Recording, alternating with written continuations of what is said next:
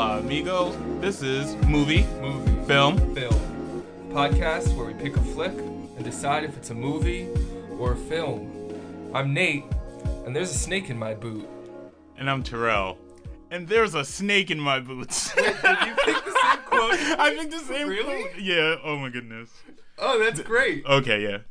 That's all really right. Fun. Cool. I know your movie this week. I recognize your quote. It was from Toy Story. It's from Toy Story, right? Okay. I feel really good that this week I got your reference. What are the chances? Well, it was because last week you picked Night of the Living Dead to talk about Resident Evil, so I was like, I'm going to do like a similar theme thing. Right. I'm going to pick a Toy Story. I mean, I guess you thought the same exact thing. Yeah. Actually, I was going to do another thing, but then I couldn't find it. And then I was just like, you know what? To Infinity and Beyond? I was going to do it completely different. Oh, okay. But you know what? Toy Woody for the win. Yeah, we're talking Pixar today. We're going to share our top 5 Pixars. Yes, we are. And as you can see with the title of the episode, we will then be going deep on Coco. Yes. But first, some movie news. Yes. Just want to begin by saying I apologize for all of my Will Smith comments thus far.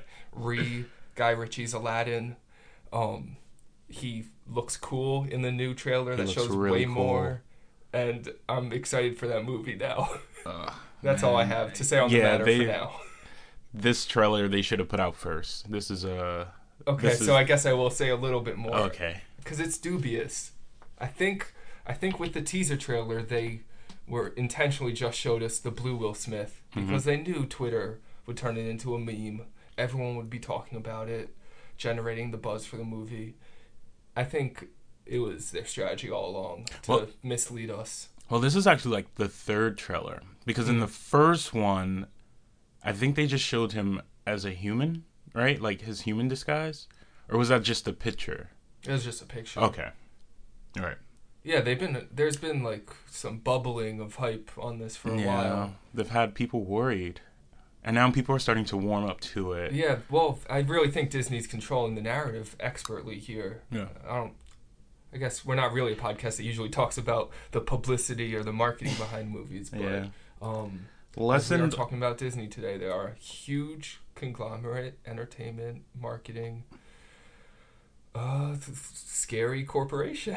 Yeah. So let's talk about them for the next hour. Yes. Marvel, yes. More Disney news. Marvel Studios has hired Destin Daniel Creighton to direct Shang-Chi, the first superhero movie with an Asian protagonist. Yeah, they finally figured out that people are here for diverse superheroes. Yeah. We like seeing something new instead of the same stories and characters over. I swear, Tony Stark, Chris Pratt's character from Guardians, Peter Quill, and like the new Thor. Maybe not the first two movies Thor, but the new. They're all the same character. They're just like this asshole. Yeah, different actor, genius, same character. God, yeah. Yeah, man. I mean, I guess they had to see Black Panther make a profit, and then and Crazy Rich Asians probably, and Captain Marvel. Yeah. Now with was that doing well? Super well. Globally, it brought in $500 million. That's great. Yeah. So yes, we want to see these movies. Okay, we will go out and see these movies. Yeah. As long as they are good, you know, we want to see ourselves on the screen. Mm-hmm. Everyone. And we want to let everyone else see themselves. Exactly. Now. I've seen enough of myself on screen. I'm good. I picked a few prospects for this role. Ooh. This character that's kind of based off of Bruce Lee.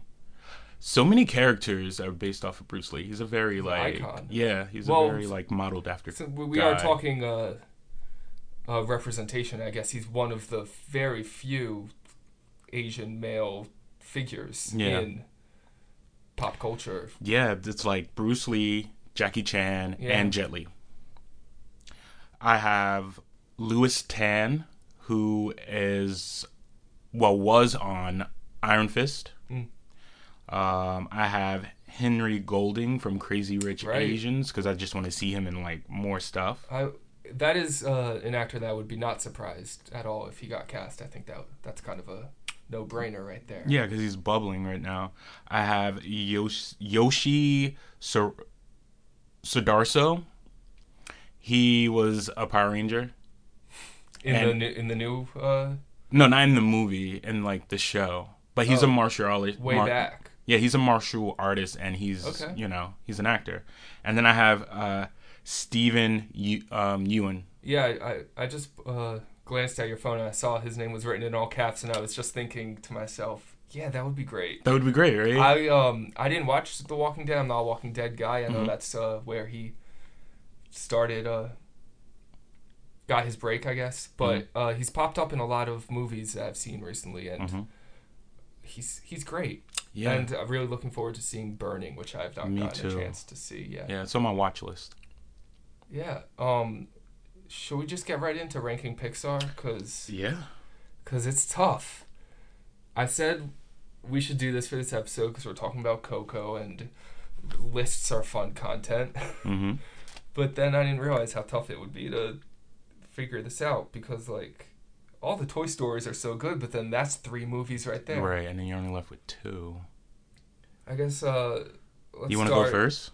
I think instead of each of us reading our lists, we should start with our number fives, okay, and then discuss each movie as they come up, okay, briefly. All right. I mean, I can start. I did mention it already, and we referenced it at the top. My number five is Toy Story, the one that started it all. Really, I think every Pixar movie since has followed a very similar structure. It has the same feel. I mean, a lot of them are about this whole world that we've never seen before, or something comes to life.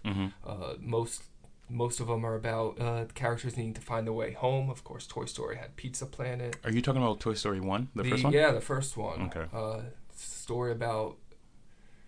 You know Toy Story. I'm not summarizing the plot. Okay. It's about toys. It's about toys coming to life.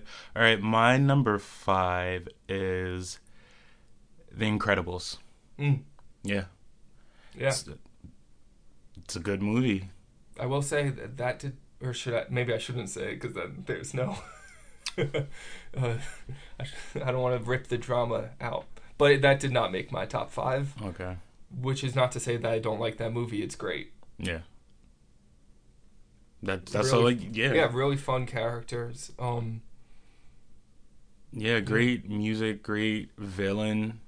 Just built this whole world of where superheroes are just an accepted fact. Yeah, it's set in this 1960s kind of future, like 50s retro. Yeah, but future. Yeah, just really cool production design. And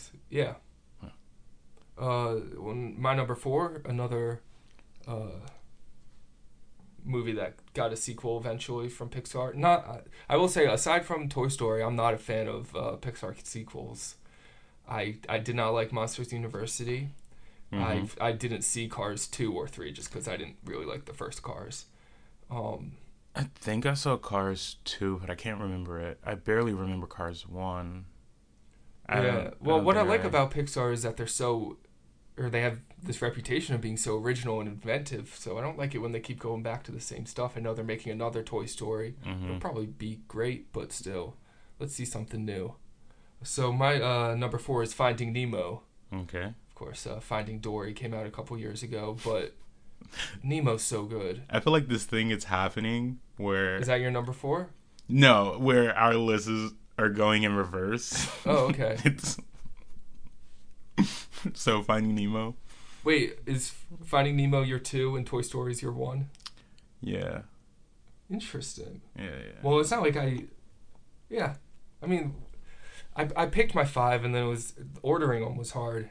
Yeah, they're great. What do you want to say about your number two favorite Pixar movie, Finding Nemo? I don't want to say it yet. Well, I guess I should. Yeah. I mean, it's great. I watched this movie so many times.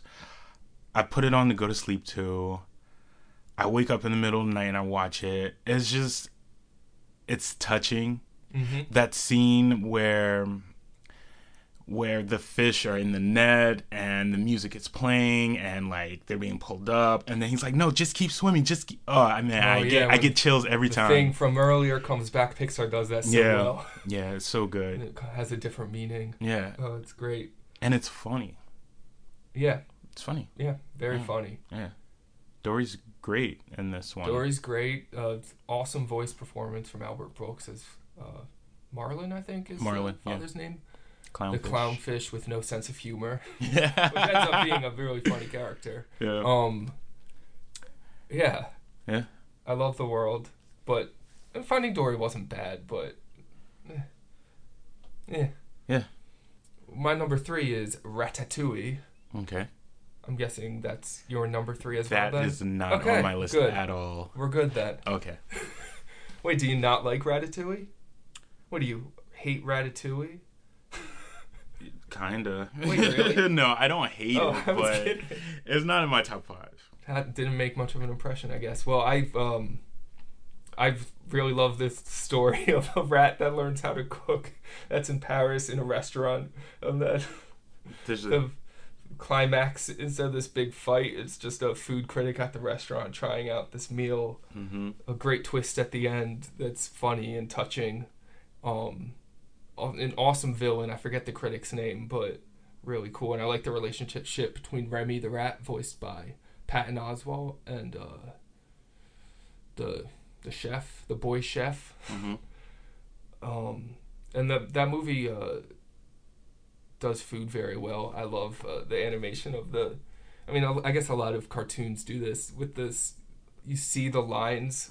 Mm-hmm. emanating from food to show you that it smells good. Yeah. But I think in Ratatouille they do it so well, and they make the food look so good, even though it's all zeros and ones entered into a computer to make this. You want to take a bite of some animated food? I guess so. My number 4, because I guess I didn't say number 4. No, did I? No, my number 3. Mm-hmm. No. You said... I did Incredibles. And then, so my number 4 is Coco. Oh, we just watched that movie. We just watched it. Let's not say anything now. Let's talk about it in a little bit. But it's my number 4. If you want to hear us talk about it, go to the episode description. Mm-hmm. Hopefully, I'm saying this on the podcast to remind myself to do it. I want to do the thing where I put in the description, like, the time of the episode where we talk about each thing. So if someone wants to skip ahead, they can do so. Mm-hmm. So do that. But also, there's a lot of drama right now. Don't you want to see what I picked as my top 1? Right. I don't know. So then what's your number 3? My number 3 is Monsters, Inc. And that's my number 2. So what a great time to talk about Monsters, Incorporated. Yeah, what a great movie. I mean, that's all I can say. Like, they're so, like, good. Like... Yeah, to get some help ranking these, I did read a bunch of lists of Pixar movies ranked. They're all different. Mm-hmm.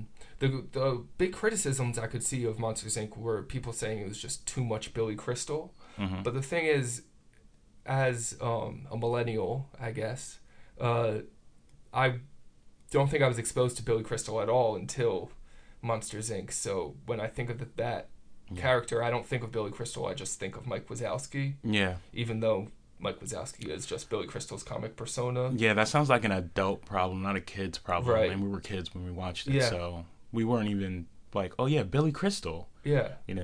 I just think him and John Goodman make such a good pair, with John Goodman as Sully, with his huge emotional turn as the big scary monster that falls for this. Yeah, for Boo. There's so many great gags in that movie, like the sock thing. Yeah.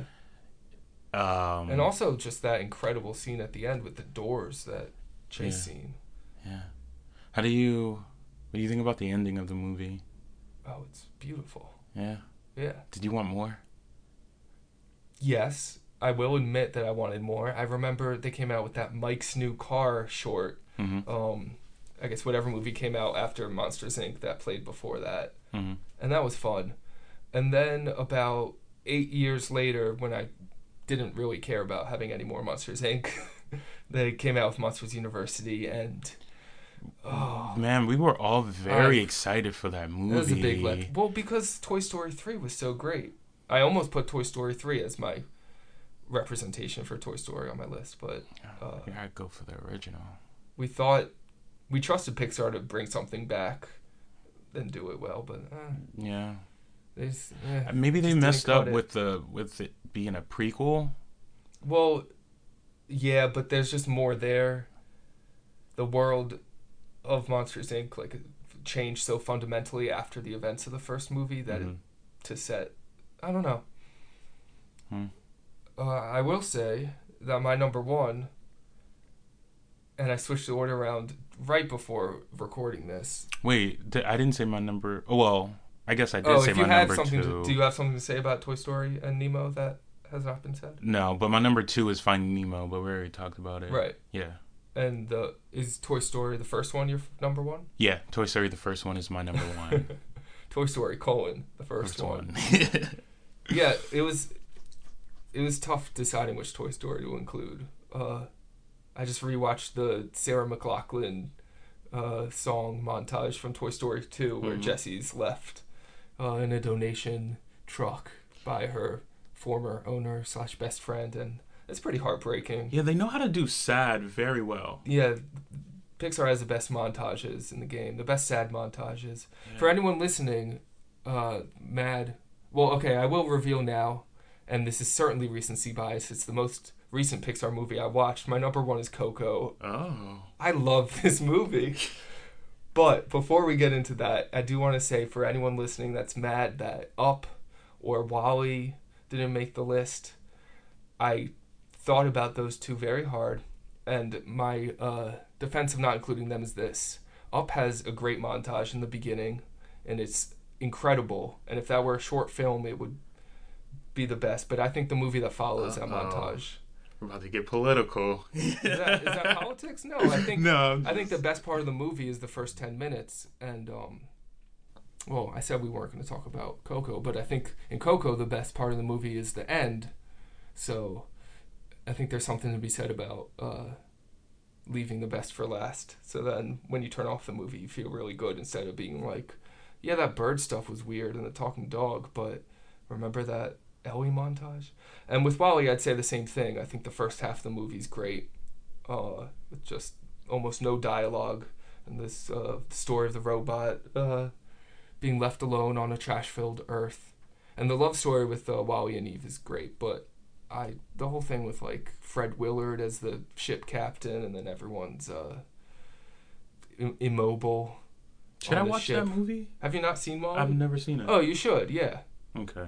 Yeah, it's really artfully done, but it just didn't crack my top five. I just remember seeing the promo and it not piquing my interest.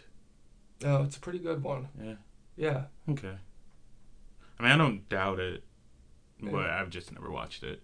Any other Pixar remarks before getting into Coco? No, but let me just review my list. At number 5, that's Incredibles. At number 4, that's Coco. At number 3, that's Monsters, Inc. At number 2, that's Finding Nemo. And at number 1, that's Toy Story.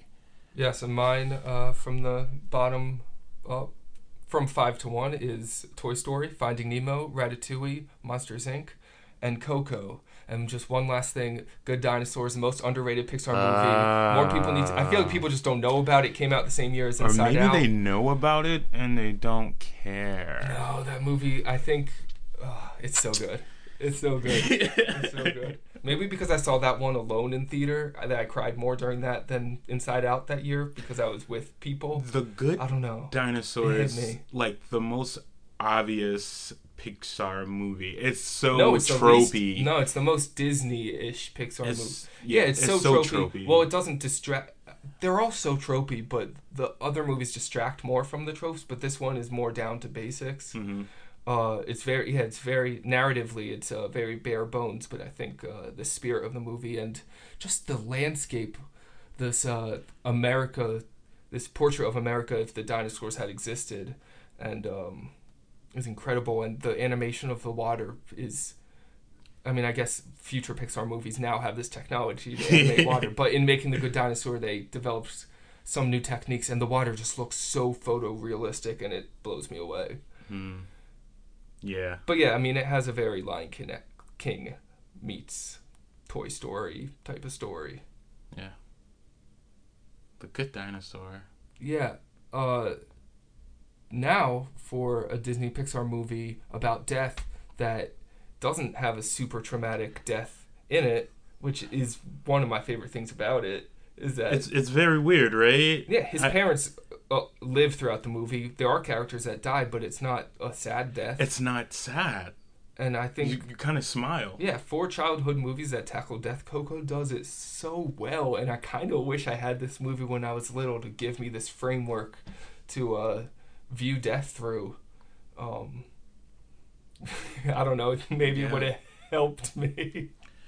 Yeah, this movie does a great job at explaining a part of Mexican culture and paints a picture very well of the Day of the Dead. Yes. And how it's celebrated and why it's so important to them. Mm-hmm. And it's... I don't know. What was I about to say? I lost my train of thought. Well, I will say, you forgot what you said. And one of my first notes, in all caps, I just wrote memory, because that's what I think the central theme of the movie is. Yeah. And I think it explores that theme so well through the character of the titular Coco, who isn't the protagonist, is actually our protagonist's great-grandmother. Yeah. Who has dementia. Mm-hmm. And though that's not said, because we see the movie through Miguel, this child. He just mm-hmm. states in the beginning that she has trouble remembering things, or her memory's fading. Mm-hmm. But also, we get the whole thing about remembering our family and... keeping them alive through our memory. And also the legacy and memories of celebrity, or kind of the false memories. We'll get into all that. Yeah. So, yeah, I mean, the beginning of the movie is the lace, the colorful lace. It's like a backstory of why this family is so anti-music. Yeah. You know what I mean? There was a woman, she fell for a man, the man was a musician, and then he left the family and left her alone with baby Coco. Yeah. And instead of being sad, she, you know, picked herself up and started a shoe company. Mm-hmm. Yeah. And ever since, the whole family's been making shoes. And now we have Miguel, who is pressured to make shoes, even though... He wants to be a musician. Rather, he is a musician. He is. He can play guitar, and he sings very well. Oh, he's so good. Yeah. Oh, it's so good when we get there, actor? when you actually see his talent, and you're just like, oh, yeah, he's really good. It's so rewarding. Yeah, Anthony Gonzalez is the child that voices Coco, or Miguel, see? And he sings, and sings beautifully. Yeah. Yeah. Yeah, and he has to hide it. Mm-hmm. He has to hide his talent. So he's got a little secret. You're not sure about, you're not 100% about his abilities, about his talents until the talent show. Yeah. Yeah. Well, you get that cool scene of him watching an old Ernesto de la Cruz film and like playing it, sitting with his. It looked like he made the guitar himself. Yeah, like out of nails. The nails, yeah. Boards are made from nails, and like he's just playing along. And I love how he like closes his eyes to play really passionately. Mm-hmm. Oh, yeah, it's really cute. And yeah.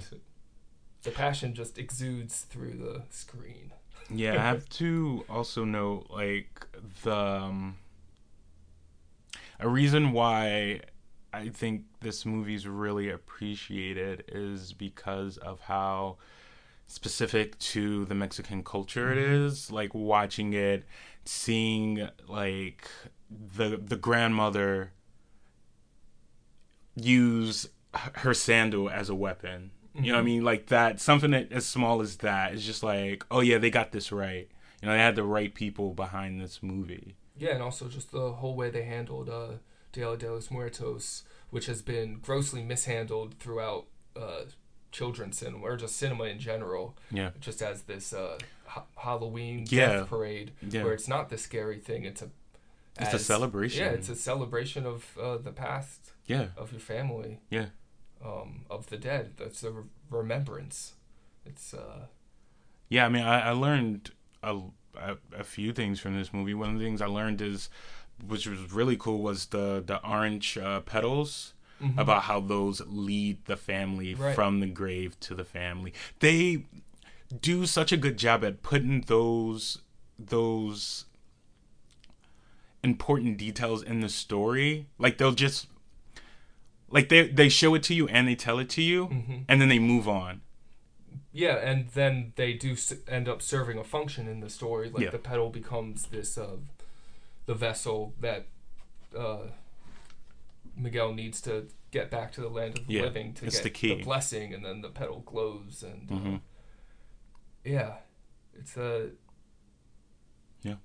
yeah. Well, I'm just still thinking about the whole thing about that holiday in movies, how it's just portrayed as a scary thing, and how just European thought and ideas about death have just been pushed onto Mexican culture. Probably because when it's done in media, it doesn't have a Mexican hand on it. Mm-hmm. It's usually white men or women or whatever, you know, using it for the wrong reasons.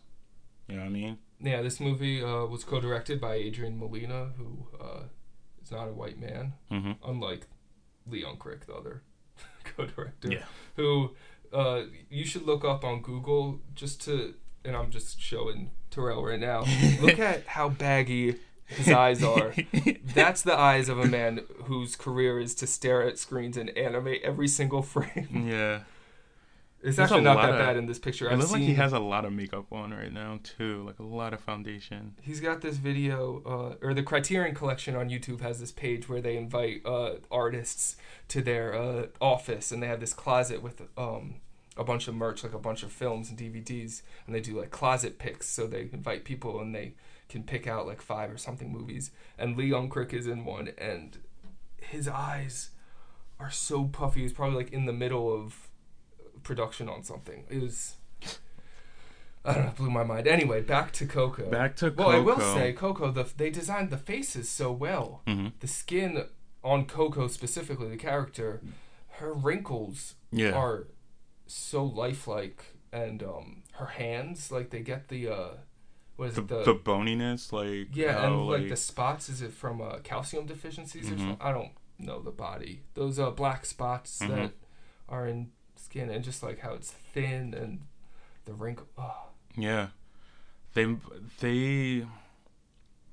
did their usual animation style, but they portrayed Mexican people, like the Mexican characters look Mexican. They have Mexican features and body types and voices. I mean, good on them for having Mexican voice actors. Was it their traditional body style? Because I feel like none of the female characters in this movie were designed in a way that was, like, hyper-sexualized. Whereas I'm thinking of, like, Elastigirl with her, like, half a centimeter hips. And then huge... Yeah, huge hips. Or half a centimeter torso and then huge hips. I mean, she's elastic, but... Yeah. They do a better job in Coco. Yeah, they look like humans. They look like humans. I remember the first time I watched this movie, and Miguel, he has to sneak around and play music, but then he gets caught playing music. Mm-hmm. And his grandmother just frustrated me to the max. I was like, oh my goodness, I think I hate her. She takes his guitar and then smashes it.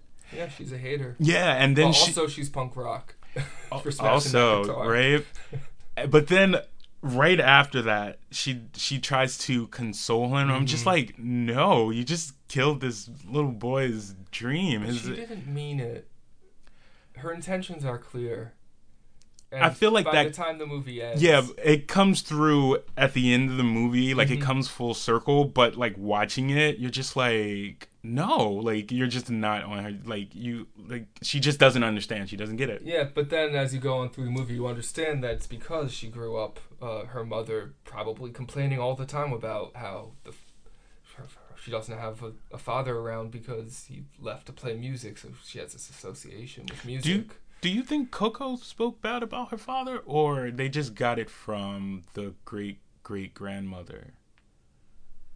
Like everybody else got it from the her. Yeah, no, I think the story had been passed down. Mm-hmm. This myth of their family that music is destruction. Yeah, and music destroyed the family. Is love and life. Mm-hmm. Because who wouldn't want to be a cobbler? Yeah.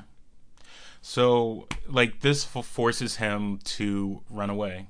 Mm-hmm. Yeah, he runs away from home, and he wants to do the talent show. But he doesn't have a guitar anymore because his grandmother destroyed it. So he has to find one.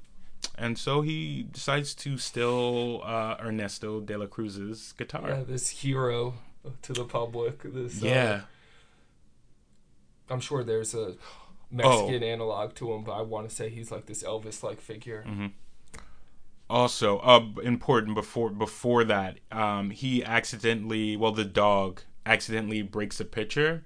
Dante. And then I have a lot to say about Dante. He breaks the pitcher and it reveals the guitar, which is Ernesto's guitar. At least that's what we are led to believe. Yeah. Yeah, and so that's why he goes to the gravesite to get the guitar. Yeah, he believes it's his destiny. Yeah, it's his great-grandfather, his great-great-grandfather. Then as soon as he gets the guitar, some lights go off and he's scared, runs away, and finds out that ghosts are real. Around. You know, this holiday is real. It's not fake. It's not something that, you know, his parents made up.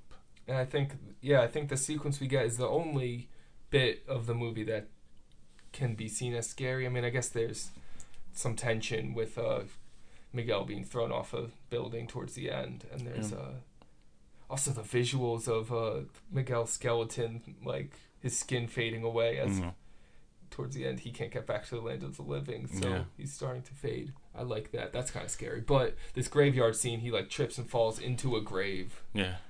And it's creepy. Yeah. So yeah, he starts to see the relatives of, you know, the people that they're dead, their bones, and he runs into his family, and then they find out that his great-great-grandmother can't cross the bridge, right? Because he took the picture off the mantle of the memorial. And that's when we're introduced to this whole I guess kind of like immigration type of device or story. I just want to say that bridge, that whole thing, the was leaves. So it's so beautiful. The orange, I don't know, I just love it just really pops. That orange really pops. I wrote in my phone about this. It feels weird saying about an animated movie, but the lighting was just incredible throughout the film. Mm-hmm. And I first wrote that down in the cemetery because everyone has these candles. And then the orange, and every time you step on the petals, they glow. Yeah, they light up. No, yeah, the lighting and the color of this movie is really phenomenal.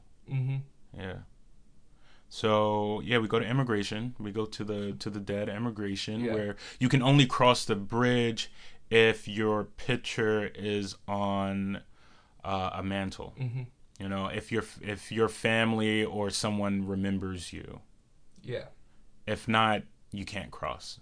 You're stuck in the city of the dead. And we learn this through our introduction to I guess the second main character, or whatever, however you would categorize it. This is where we meet Hector, voiced by Gael Garcia Bernal, and he's posing as Frida Kahlo to try to get through to the land of the living, mm-hmm. but he's caught. Mm-hmm. And that's all we see of him. I mean, he tries to run, but he can't. We see he can't get by because that's not the picture. This is it's such a good screenplay because this is where how you are introduced to the stakes and you know what is what is Miguel. I'm gonna keep calling him Coco. What is Miguel? You know what he has to go through, what the stakes are. How's mm-hmm. he gonna get back? Yeah, yeah, yeah. They set it up very well. It's good watching it the second time because the whole time I'm thinking like, oh, that's his great grandfather. Like that's his key the whole time. Right. They go on this whole journey together. And all spoiler. But watch Coco. It's on Netflix. Yeah. Hector, and not Ernesto de la Cruz mm-hmm. is in fact Coco's father and Miguel's great grandfather. Mm-hmm. Great grandfather. Yeah. He's pretty great. He is pretty great. I mean, I just want to get to it. Get to that. Mm-hmm. Freaking go for it. The party. Okay, so even though we're going right to the party. Yeah, let's just. Okay. I mean, going straight to the party because we can work our way back around if we need to. It really picks up, even though I know it's coming. When Ernesto turns around and sees Miguel, it makes me smile.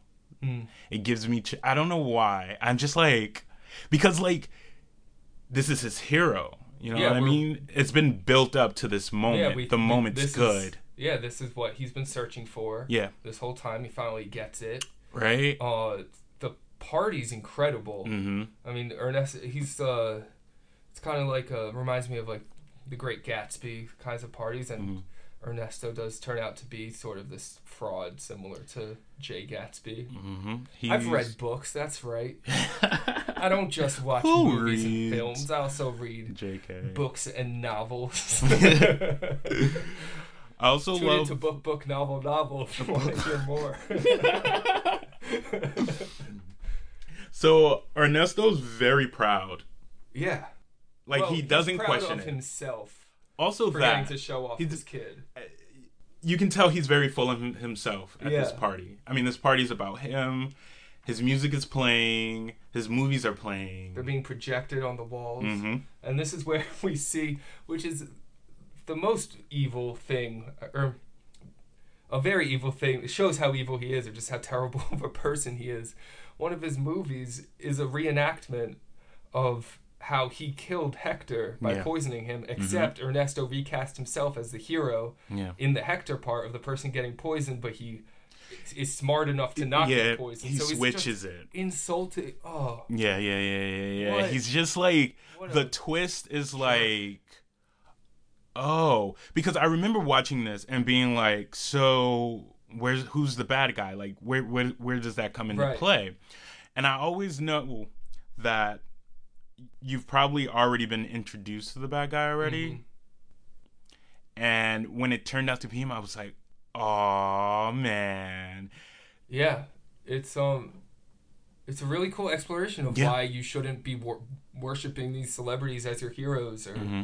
that they're all people and most of them to be that huge and popular, you probably burnt some bridges and did some people dirty and you're probably not a very moral person. Yeah, I did not see it coming. I didn't see it coming.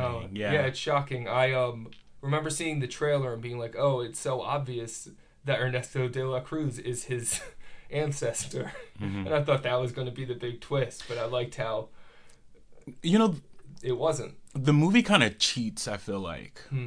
How so? It cheats in the way of it derailing you, because the picture of Miguel's great-great-grandmother and great-great-grandfather. Shoulders. Yeah, the body type is so much bigger than Hector. Hector was slim and Ernesto was the thicker one.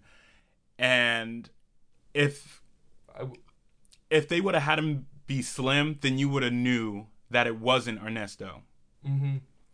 So they had to fool you a little. So I remember walking out that movie Yeah, they kind of, like, cheated. They kind of lied a little bit. I've thought about this, because this was my third time watching the movie. The way the skeletons wear clothing, which I love. I just love how the bodies fill out these clothes, and it just looks really cool. And I just like the costuming. But the jacket, like, the skeletons don't have shoulders. I guess now I'm, like, feeling around for bones. I guess those are bones. I don't know. But the jacket kind of, like, it fills out itself with the shoulder pads or something. Mm-hmm. And we see, the whole time we see Hector in the Land of the Dead, he's wearing a vest. Mm-hmm. Which, if you know vests, you know those don't have any sleeves. So we don't really see what Hector would have looked like in a blazer. Until the flashback. With those shoulder pads, which I'm sure it had. Mm-hmm. It was probably padded. I think... But I even feel like... They get you good. I think it's good. I don't think it's cheap. I think even in the flashback, he doesn't look that broad. Yeah. He still looks very slim. Yeah. Yeah. I agree, but I'm not faulting the movie. Yeah. Because it's my number one favorite Pixar movie. Okay. No fault until I watch another Pixar movie, and then that becomes the number one, unless it's a Cars movie or... Mm-hmm. A sequel that isn't Toy Story. Yeah, so during this whole thing, I'm just like, I'm so invested emotionally. So I'm smiling, I'm gasping, and then we get to the big reveal of Hector being his family. Yeah. Right? And them being proud of each other. Speaking of lighting, this is where they're in the cave, because Ernesto de la Cruz just... is definitely a villain. Oh, yeah, he tosses them. Now we know he's the villain. There's no doubt about it. But even then, the lighting of the light reflecting the water from the bottom of the cave onto the stone walls, I guess not the pit, like, that looks really cool. And then it, like, helps build the mood for this emotional revelation. Yeah. And then we get another great Pixar montage when... it's not a montage, a flashback of Hector singing Remember Me to baby Coco. Little Coco. And it is the most adorable thing, because Coco starts singing back, and then you see her little hands on his face, and it, I melt. Yeah. He fades away, and her hands are still up. Yeah. Because now he's gone. And this is probably like the fifth time that we've heard this song, Remember Me, in the movie, but we finally learned that Hector wrote this song to Coco. It suddenly has this emotional resonance, rather than the first time we hear it is Ernesto singing it on the night of his death, when he is on this huge stage, and he's being like very elevator stairs, very showy about it, and then he's killed by the bell. But it's like kind of soulless music. It's a huge production, and the dancing is cool, but it's got nothing compared to Hector singing to his daughter, and the words all have meaning and love and... Yeah. Yes. Right, so the great-great-great-grandma comes to the rescue. Imelda, yeah. Yeah, on her... Who I decided was my favorite character. Yeah? Yeah. I don't know, I didn't pick a favorite character. I really like her arc of, like... She eventually forgives Hector, and she's a great singer also. I love that scene. Can we talk about that scene? Which one? Because I was about to talk about the one in the alley. Okay, let's talk about the alley first. So the alley scene is great, because it reveals that she was musical too. Yeah, she's not just a hater. Yeah. She loved music also. Mm-hmm. She understands, and it's a part of herself that she buried because of how hurt she was. And these are the kinds of truths that get glossed over when you tell stories about your ancestors' lives. You just get the spark notes, you get the bullet points, you hear the musician left, and now she makes shoes, she must hate music. Yeah, and they're just... lie or untruth gets passed down. I feel like a Fox News anchor. It's passed down similar to these movies of Ernesto de la Cruz painting him as a hero when that's not really what he was. Yeah.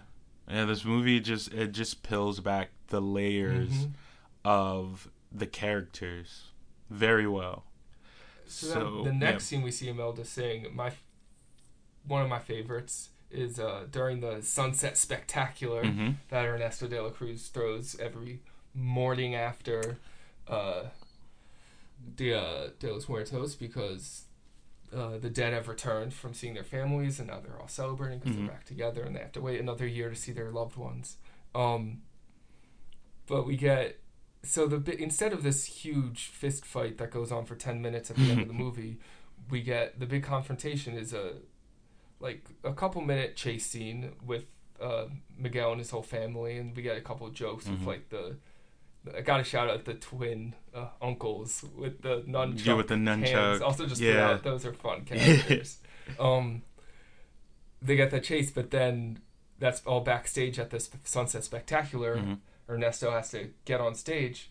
Suddenly, Imelda's raised through a trapdoor understage thing. Yeah. Now she's on the stage. She's got the picture, and she's trying to get away from the guards.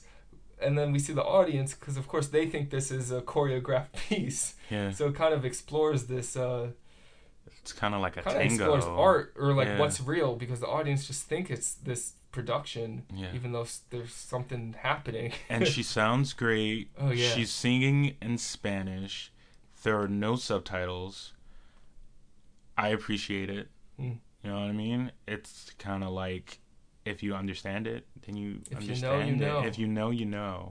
You know what I mean? If you don't know, you don't need to know exactly what she's saying to understand I don't know. This is a love song and she's reconnecting with Hector in this moment, whom she loves but is very angry at. And I love how they express that in the movie when she's just like, the love of my life, and she's very angry about it. And he's just said, did you call me the love of your life? And she said, I don't know what I said. Yeah, even when Miguel confronts her to tell her, hey, he didn't leave and then die. He wanted to go home, but then Ernesto murdered him. She learns that, but she's still mad at him, which is awesome. Yeah. She totally has that right to, because he still left her with the child. And this is another thing Pixar does so well, is they have these huge... casts of characters, and I think they balance these ensembles so well, where so many characters get satisfying arcs where they change from the beginning of the movie. They become different people or objects or animals or whatever Pixar is animating. They become different by the end. And I will say, even Dante, who this is me introducing them, I'm about to say a bunch about Dante. Go ahead. Even he gets his arc at the end. He gets his happy ending because he meets a little cat, little sexy kitten. Well, the cat is supposed to be the spirit animal, right? Yeah. Yeah. No, I'm talking about at the very end. No, yeah, no, the cat is the because when they're walking up, the spirit animal. You see their shadows. And the shadow of the cat is the cat with the wings. Is Imelda's spirit animal. That's scary. Okay. Yeah. I actually missed that. Yeah. That's really cool. Yeah.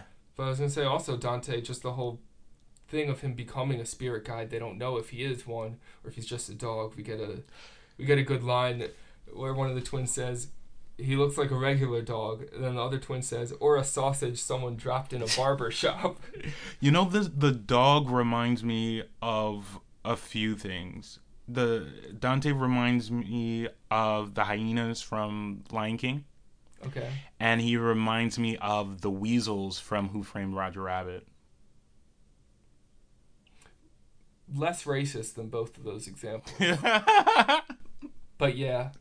Because it's something about... It's the tongue and the teeth. Yeah. Yeah. The tongue is just dangling in... every time, and sometimes it gets wrapped around his whole head, and it's adorable and funny. Yeah, because he's just a very silly, wacky, almost comic relief of the movie, even though there are funny bits throughout the whole thing. Yeah, some good animal stuff in this movie. We get the Frida Kahlo is a character in this film. And her spirit animal, of course, is a monkey. Probably I just Googled this. Fulong Chang, her famous monkey that was gifted from her husband. Oh, cool. And that monkey's fun. And also, I love that before the dance show thing, we get to see Frida Kahlo's piece with the a bunch of Fridas come out from a papaya. Yeah. And then there's a Frida-shaped cactus and... fire and music. Instead of milk, it's a tear. Yeah. And Coco helped inspire that. Miguel. Yes, thank you. Yeah. Thanks. Yeah, he helped inspire it because he, much like how all Dante needed was someone to acknowledge that he's a spirit animal to then become one visibly by having the colorful fur and the wings. Yeah. All Miguel needed was someone to affirm his artistic and musical aspirations, and the kid's got so much confidence. I love his attitude. Yeah, there's a great character development with him from beginning to end, especially not just with his talent, but with his view of family. Mm-hmm. Yeah. By the end of it, he's all about family. Mm-hmm. He, is not going to give up music, but now he understands the importance of family. And so, throughout the whole movie, the great grandmother wouldn't give him her blessing without, the condition. Yeah, the condition of quits music. Yeah, that he quits music. For shame.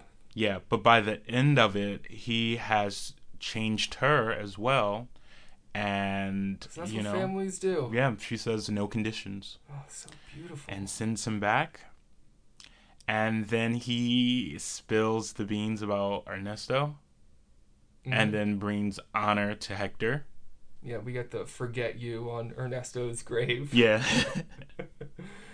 The opposite of remember me. It's great. Mm-hmm. Good wordplay. Fun.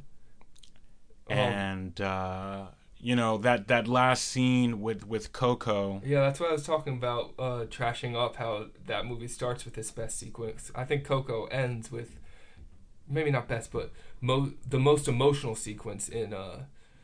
Up is in the beginning. In Inside Out, it's probably when Bing Bong disappears. Mm-hmm. I'm spoiling all the Pixar movies. Oh, man. Though if you haven't seen Inside Out, you don't know what I'm talking about when I say Bing Bong, so... If you haven't seen Inside Out, watch it, but be ready. Yeah. Yeah. But with Coco, the emotional height is at the end, and it's not even sad. It made me cry, even watching it the third time. It made me smile very hard. I'm just smiling through the whole thing. We get Coco. Miguel's trying to get her to remember her father so that Hector doesn't go off to the land of the forgotten. Yeah, because it's this thing that happens when you die, and then you die again. You know what I mean? You are forgotten. When no one in the land of the living remembers you, then you cease to. Which is a awesome way to think about life, because people do live on in your memories, and that is a valid that does mean that someone's life, even if it's time. Now I'm getting really heady, but time is just how we view things. It's not we only view it as linear. People still matter even if they're not around in their physical form. Now they still have effect on people's lives, and Coco illustrates this so well. And I saw the movie, this was my third time watching it, I still did yell at the screen when Miguel didn't just start playing Remember Me right away. He's just holding up the guitar, pointing to it. Remember this? Right. Sing the song. You know he's going to, but so he sings it. I really cared. Yeah, he sings it, and then Coco starts to sing it, and she comes to life. And then she dies, and when she's dead is when we see the most life from her, which is incredible. Yeah. That the titular character of the movie dies at the end, and it's not sad at all. Yeah, because she comes right back. And she gets to be with her mother and her father. Yeah. It's so beautiful. Yeah, she got reconnected with her family. Yeah. I mean, what more could you ask for? It's like a perfect ending, right? Yeah. That's what you want. in the end is to be reunited with your family. The whole family is the epilogue is the following year. Mm-hmm. Now we see the whole family celebrating together with music this time. Yes, Miguel gets to play the guitar. It's so lively and it looks like so much fun, and it's a party you want to be at. Mm-hmm. And it, yeah. And he's explaining it to his baby sister. Yeah, no, he's passing it down. On. Yeah. Mm-hmm. Oh, so good. Yeah. Just like Coco. Keeping tradition alive. Yes. Yeah. This movie, they just had the right hands on it. You know what I mean? They just had the right people. I know Adrian Molina was brought on midway through. He wasn't, he didn't conceive of the idea for the movie. I think he was brought on later. I think he had been working in Pixar, but kind of not in a leadership role. Mm-hmm. I think he had been there for a long time. And then, very wise of them to bring him on, because I doubt the movie would be anything like this if they didn't have that perspective. Yeah. And I'm sure he wasn't the only voice. You need, I hope he wasn't the only voice. Yeah, you need those perspectives, those point of views, if you're doing something culturally, out of your like perspective, out of your knowledge. You can't just guess and it be the same as, someone knowing exactly what it should be. Yeah. And I'm definitely not, I have no authority to say that they got it right with this, but from reading some accounts, there have been, there's like some criticisms, of course, but it seems like after years and years and years of Disney taking things from different cultures and then making it into their own and doing a lot of damage for, really, Disney is Ernesto de la Cruz, just spreading these myths that are harmful and give people the wrong idea. The villain in this movie, Ernesto, gets to say the line. He says it to Hector when Hector's realizing that he was murdered. He says, "You're confusing movies with reality," and like that's his big. But obviously, he's not. But it's interesting that the movie's kind of telling you don't trust movies. Yeah. The movie just feels correct, though. You can tell when something is bogus. This movie doesn't feel bogus. It feels honest. No, definitely. Yeah. It has so much soul. That's soulful, I think. Yeah, I think I would describe it. Yeah, that's a good way to put it. It's very soulful. Should we make our judgments? Yeah, what do you think? Is it a movie or a film? I think it's a film. You think it's a film? I think it's a film. Coco's a film, in my book. I think it's so artfully done. Mm-hmm. It explores this theme of memory. It's it has so much behind it. It's not just entertainment. Mm-hmm. That, I guess, that's what I think of when I think of movies. I think of a movie as, I guess, a product, mm-hmm. and which isn't always a bad thing. And but I think of film as more a piece of art, and that's how I view Coco. How about you? Maybe it just changed my mind, because I was going to say movie. Just because it's animated, right? Because it's for kids? Maybe. Possibly. I don't know. There's just like this vibe to it that when I was watching it, I was just like, this is really good, but it's a movie. But there's certain like nuance and, important information in it that I might have to say that it is a film. Yeah. Yeah, I think it is expertly crafted. Like I said, the lighting, the character design, the costumes, the music. Yeah. Does any Pixar movie have music as good as this? I mean, we got Randy Newman singing through the Toy Story. You know what? That's the first thing that popped in my head was like Toy Story, right? Well, Randy Newman, I feel like his music's in a lot I think he has a song in A Bug's Life also, and like, yeah, I don't know. I mean, this movie's about music, so it has that going for it. Yeah. Nemo's got some good music. Nemo has good music. Just Keep Swimming's a banger. I think Incredibles has a good score. Yeah. A memorable score. Yeah. But this has Remember Me. Yeah. And Oscar winner. And I will remember it. Oscar winning Remember Me. Yeah. Yeah.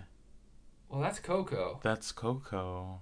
But let's talk about some movies coming out in the future. Yeah. Some features from the future. Future features. Future feature. Yeah. So, you know, this month, Shazam is coming out.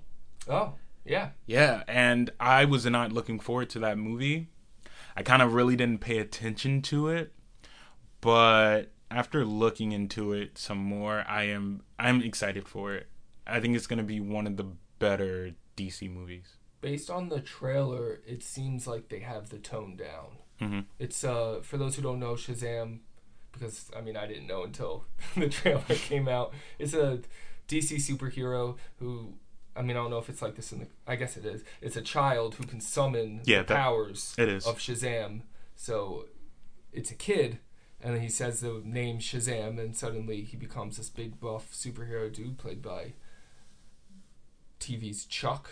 Mm-hmm. Zachary Levi. He got really buff and in shape for this movie. But also he's play. It's like you get like the big...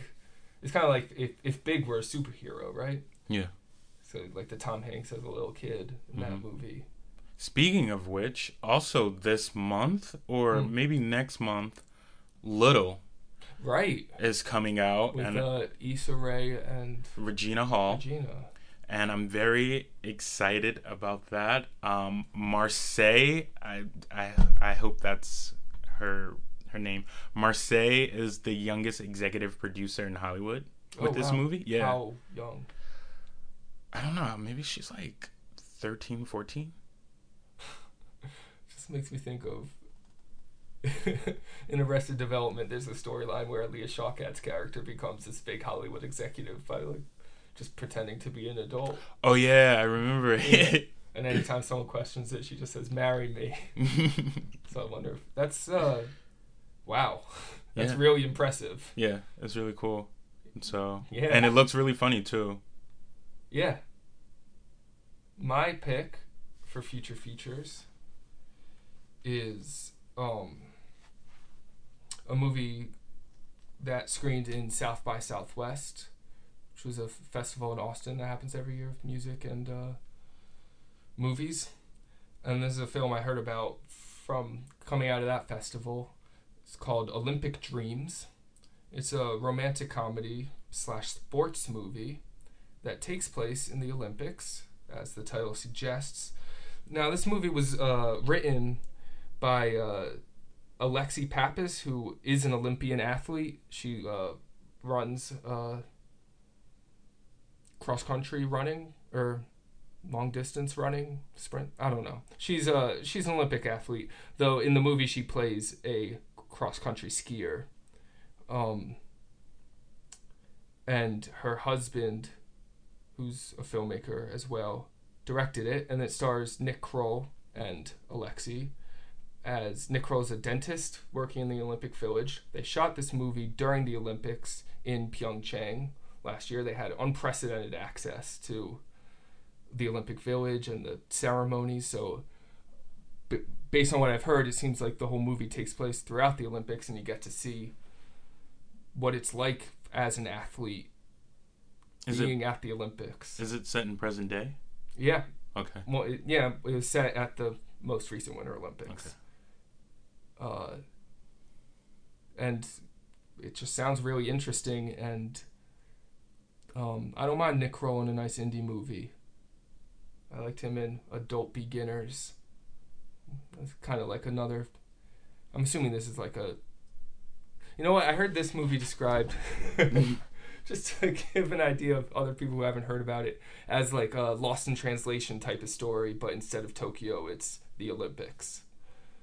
Interesting. So, yeah, piqued my interest as well. So they're seeking distribution now, just screened at the festival, so it'll probably be hitting the screens in the summer or the fall. So look out for that. Yeah. Yeah. Another thing to look out for is our next episode. Yes. Next week. Want to tell them what it is? Talking The Raid. Yes. Okay. It, like, my mind went blank. Yes, we are reviewing The Raid Redemption. The Raid: Redemption. Yes. Action-packed Taiwanese martial arts film. Yeah. Yeah.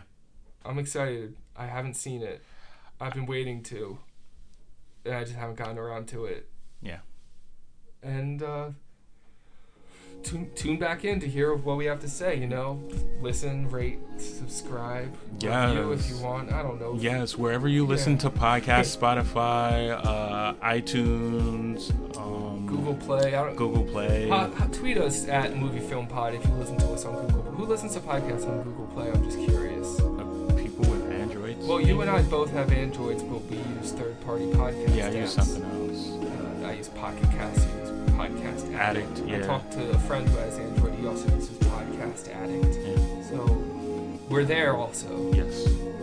Also, you can email us at moviefilmpod@gmail.com. We would love to hear from you guys. And again, our Twitter is @moviefilmpod, just like our email. Yeah. Yeah. So thanks for tuning in. Tuning in. Movie. Film. Goodbye now. Bye.